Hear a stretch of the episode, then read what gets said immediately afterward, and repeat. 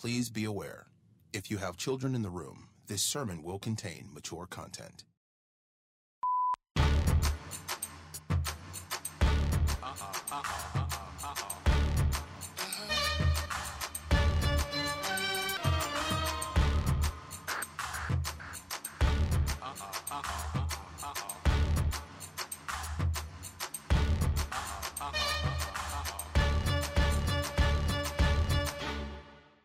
Today, we actually, this is so cool. We got Midtown with us, we got Hamilton Mill with us. We have people from New Zealand, Thailand, and Tanzania online with us today. Wow. And uh, hey, guys, good weekend to join us because we're about to talk about sex. We're talking about sex, y'all. And not just for today, like, we're spending a month talking about sex. Like we're gonna we're gonna have some conversations in this place and at, our campuses. Um, and I know some of you are like, oh, I can't. I talked to a lady between services. She was like, we never like growing up. Like we, and that's part of how we got here because I know, like, I, I know some of us, we, we tense up when we talk about sex in church because we're not supposed to talk about sex in church. We're only supposed to talk about it in the privacy of our own homes and online and on social media and with our friends and in the movies and in music and on billboards and on TV commercials and with the lady that we sit next to in the dentist office and with our barber and with our sister's roommate. Like, it seems like we can talk about sex everywhere except for in here. And maybe that's the reason that the whole world is messed up when it comes to sex, including Christians including Christians. Because if we're being really honest, guys, we all know that all is not well in the world when it comes to sex. All is not well in the world. In fact, we tracked out a few statistics that I'm going to show you right here. So um, here, here's the, the first one in the, in the top left up here. You see, in 2016, the time spent viewing porn racked up to 524,500 years. Year, this is not seconds, minutes, hours, days, weeks, months. 5,000 centuries of porn was cumulatively viewed in one year. This is the appetite of what's happening in the world. The, the bottom center in 2017, a top porn site um, um, uh, reached 81 million people per day. Here, here, here's the idea, guys, is that the enemy of our soul, the one who comes only to steal and kill and destroy, is preaching to 81 million people a day. But we tense up when we talk about it in church one time. Like, what's wrong with that? Uh, bottom left here, for every three men who struggle with a sexual addiction, there's one woman who struggles with a sexual addiction. And the reason I say that is we need to know that sexual issues are not just a man's sport. All right? The, the, sexual issues are not just a man's problem. This is a human issue. And so, ladies, here's the thing ladies struggle with this too. You just don't talk about it because it has so much more social stigma on it because it's, oh, boys will be boys, but girls, oh, no, no, no, no, no, no, no. Right? This, no, this is something we all need to talk about. Uh, bottom right here, uh, it says that cohabiting couples are more likely to experience infidelity. All right, now I know maybe as Christians we're like, oh yeah, of course. Um, but here's what happens is that two people say they like each other, they like each other enough to move in with each other, and they think that that's actually going to increase their chances of getting married. What you don't understand is if you live with each other before marriage, you actually have a less chance of getting married. And if you do get married, you have a 46% chance higher of getting divorced because that entire relationship isn't built on love, it's built on selfishness. Because the selfishness says this I like you enough to live with you, share bills with you, and have sex with you, but I don't like you enough to commit to you. And here's the idea of cohabiting is this if I can't wait to have sex with you, who else can't I wait to have sex with?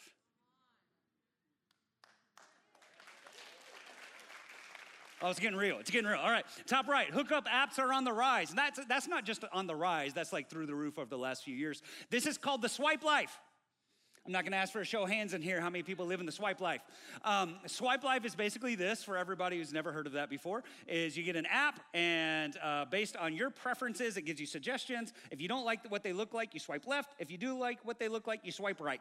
And if you swipe right and they swipe right on you, then it connects you and you start talking, which sounds good in theory, but we live in a disposable culture. And so what it's led to is what's called, forgive me, it's led to the hit it and quit it culture.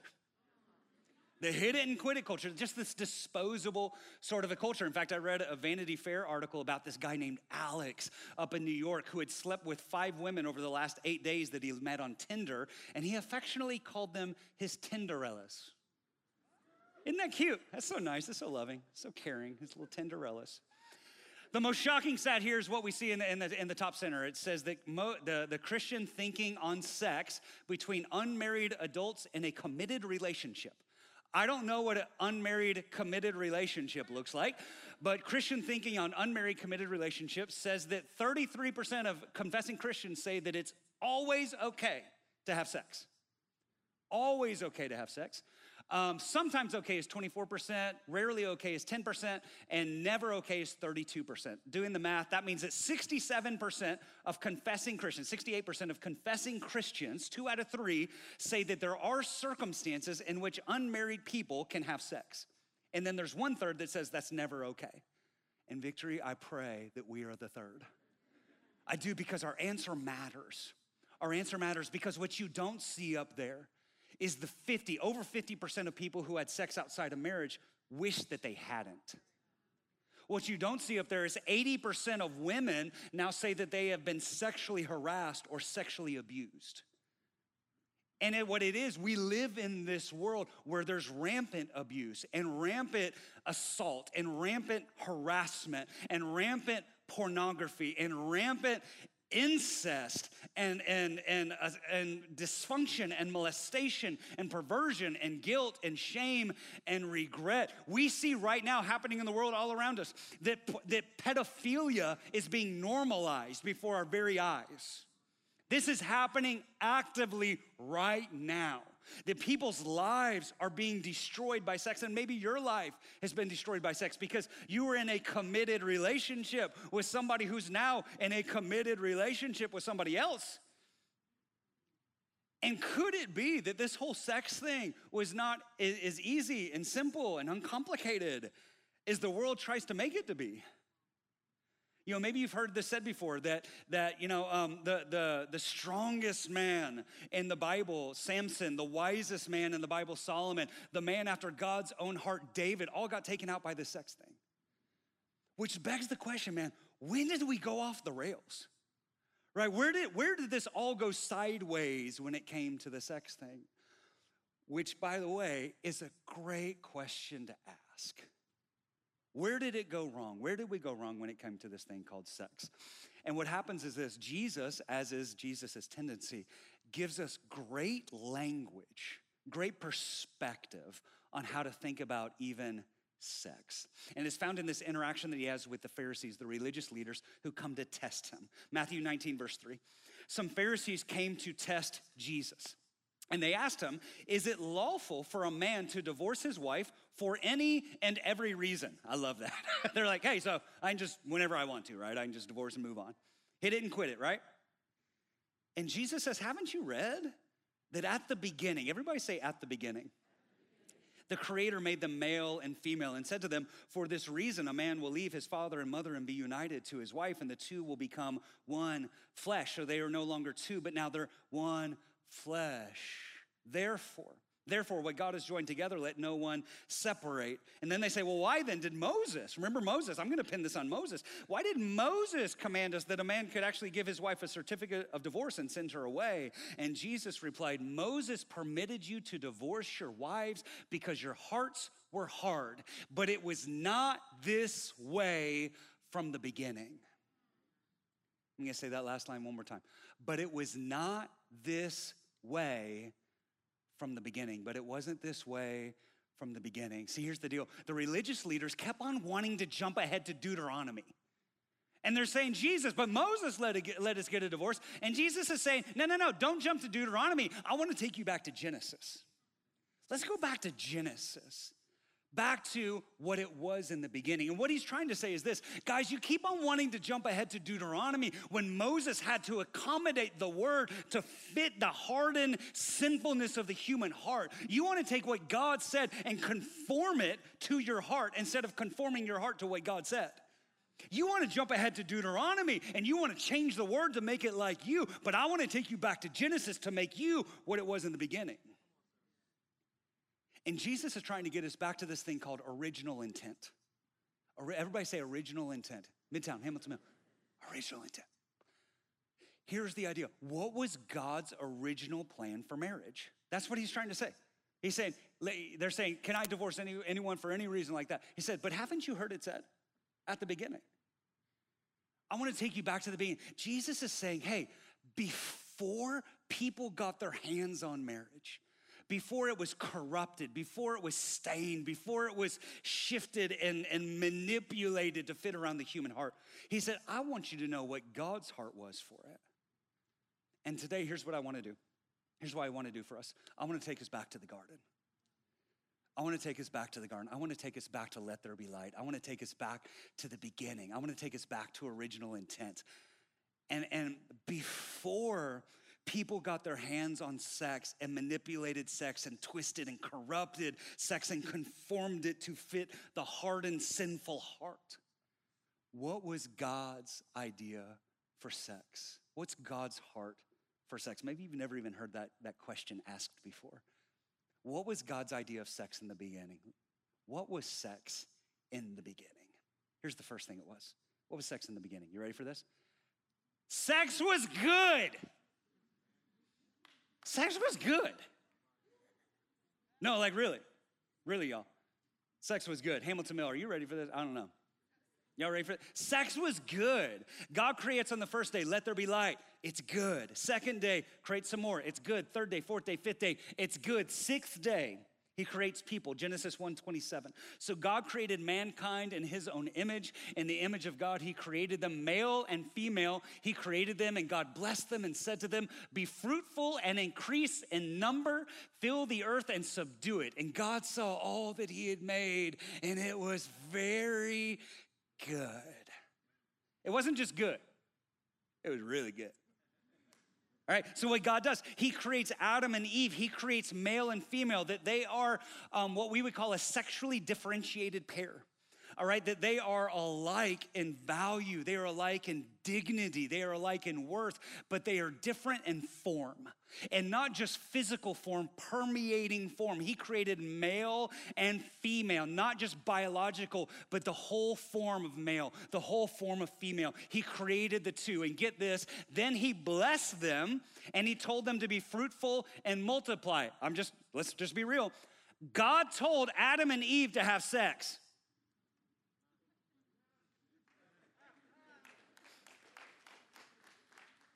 And get this, he didn't just tell them to have sex. He says, fill the world with people. In other words, God told Adam and Eve to have a lot of sex. Like a lot of sex. Come on, people. Y'all are like, no, he didn't. no, I've only done that one time because I have one child. Because we're terrible of talking about this in church, all right? God creates sex, He blesses them, tells them to be fruitful and multiply. And He says, That's not only good, that's very good. That's really good. This may shock you guys. This may shock you, victory. Okay? But sex was not invented in a dark alley behind a porn shop. God made sex. God is not ashamed of sex. God is not embarrassed by sex. God created sex as a gift. Everybody say gift as a gift to humanity. At the heart of original intent is the bold affirmation that sex is a gift. Sex is a gift. Guys, uh, let me just say this Christians should be the first people to say that sex is a gift. I know we're terrible at talking about this, all right? Christians should be the Christians should be the first people to say that sex feels good.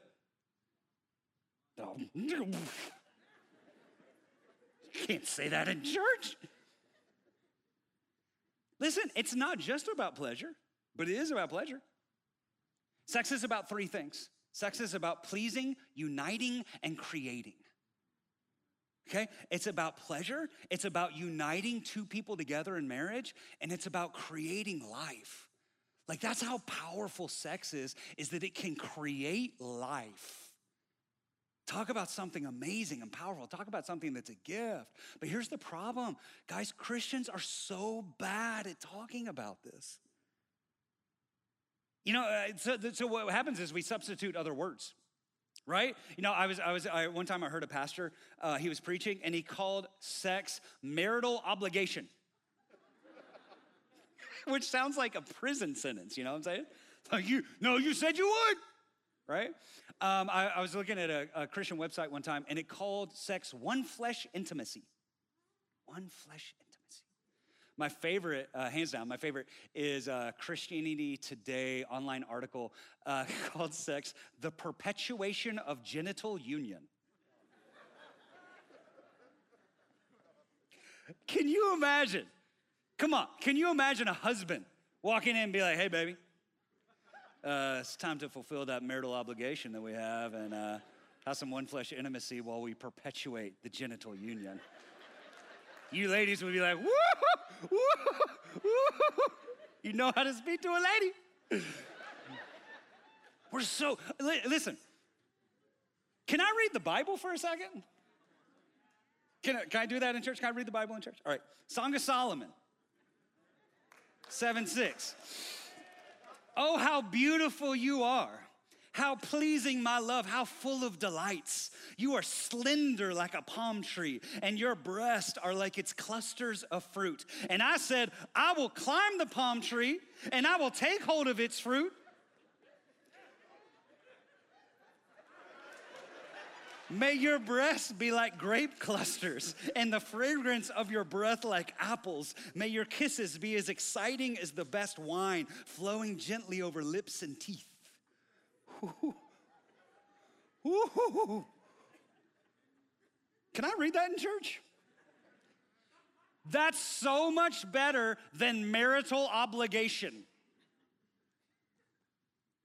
And guys, here's the problem the way we talk about sex makes it seem like the world has all the good sex and Christians have all the boring sex.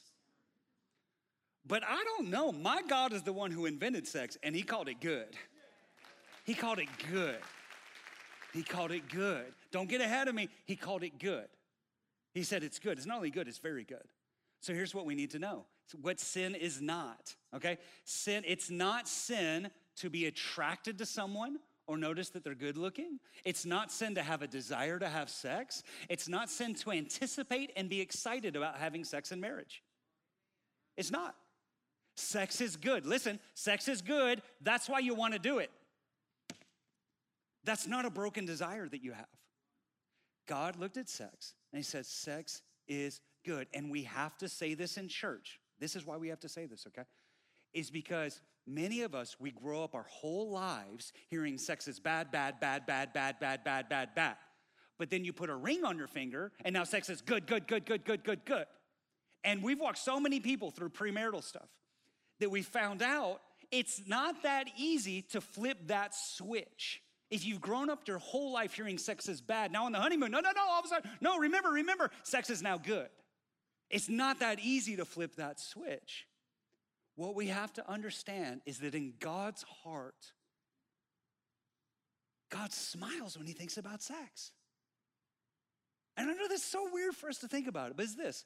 Here, let me say it like this. We will never understand God's no to sex outside of marriage until we understand God's resounding yes to sex inside of marriage.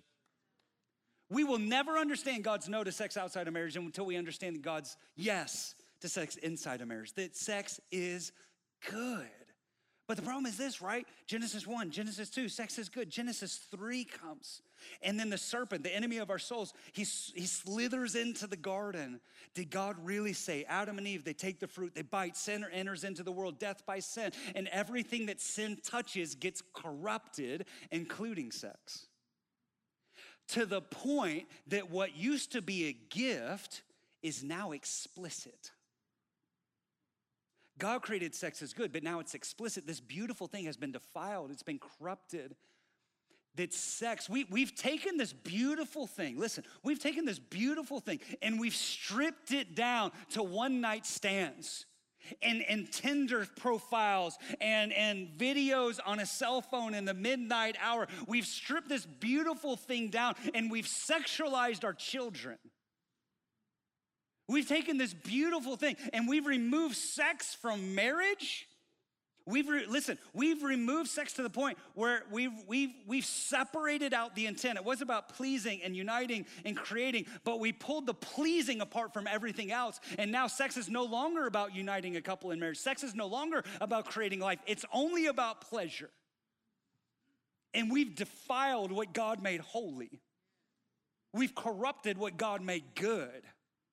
Sex outside of boundaries is like fire outside of boundaries right? You take fire outside of a fireplace. Fire inside a fireplace is amazing, but you take fire outside of that and you put it out into an open field and it will consume everything in its path. You wanna know what fire without boundaries looks like? Look at California.